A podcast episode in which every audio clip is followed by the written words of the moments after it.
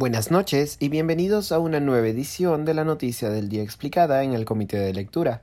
Les saluda Mateus Calderón, curador del Comité de Lectura. Las diligencias en la investigación por lavado de activos contra el presidente Pedro Castillo continúan. Hoy la primera dama Lilia Paredes y el presunto operador Samir Villaverde se presentaron ante la fiscal Luz Taquire a cargo del caso. La indagación contra Castillo por presunto lavado de activos fue abierta a propósito de las declaraciones de la asesora empresarial Carilín López respecto del llamado caso Puente Tarata 3.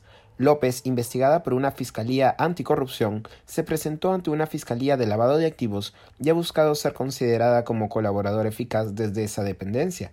Ante esta Fiscalía de Lavado de Activos, López afirmó la existencia de una red de direccionamiento de obras públicas desde el Ministerio de Transportes y Comunicaciones, formada por el presidente Pedro Castillo y por varios miembros de su círculo cercano, sus sobrinos Fray Vázquez Castillo y Jean Castillo Gómez, el ex secretario de Palacio Bruno Pacheco, el empresario Samir Villaverde, el ex titular del Ministerio de Transportes y Comunicaciones Juan Silva y otros funcionarios del mencionado ministerio, Hoy la fiscal Taquire buscó interrogar a Lilia Paredes, esposa del presidente, en calidad de testigo, y a Samir Villaverde.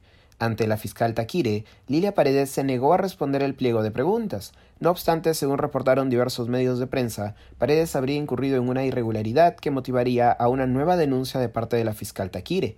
Aunque Paredes buscó acogerse a su derecho a guardar silencio, lo hizo negándose a contestar todas las preguntas antes de que éstas fueran planteadas, interrumpiendo así la diligencia. Taquire reportó la irregularidad ante el fiscal Rafael Vela, coordinador de la Fiscalía de Lavado de Activos, y solicitó se denuncie a Paredes por negativa a colaborar con la Administración de Justicia. Por su parte, Samir Villaverde continuó desarrollando la versión de un supuesto fraude electoral orquestado por Pedro Castillo y otros operadores. Esto a pesar de que tal versión ha sido desacreditada por organismos nacionales e internacionales. Villaverde mencionó esta vez al exalcalde de Huaraz, Vladimir Mesa Villarreal, como el coordinador del presunto fraude. No obstante, una vez más, el empresario no presentó pruebas de lo dicho. Posteriormente, Villaverde se acogió a su derecho a guardar silencio. Eso ha sido todo por hoy. Nos escuchamos una vez más el lunes y no se olviden que el domingo estrenamos un programa. Se despide Mateus Calderón. Conmigo será hasta la próxima semana.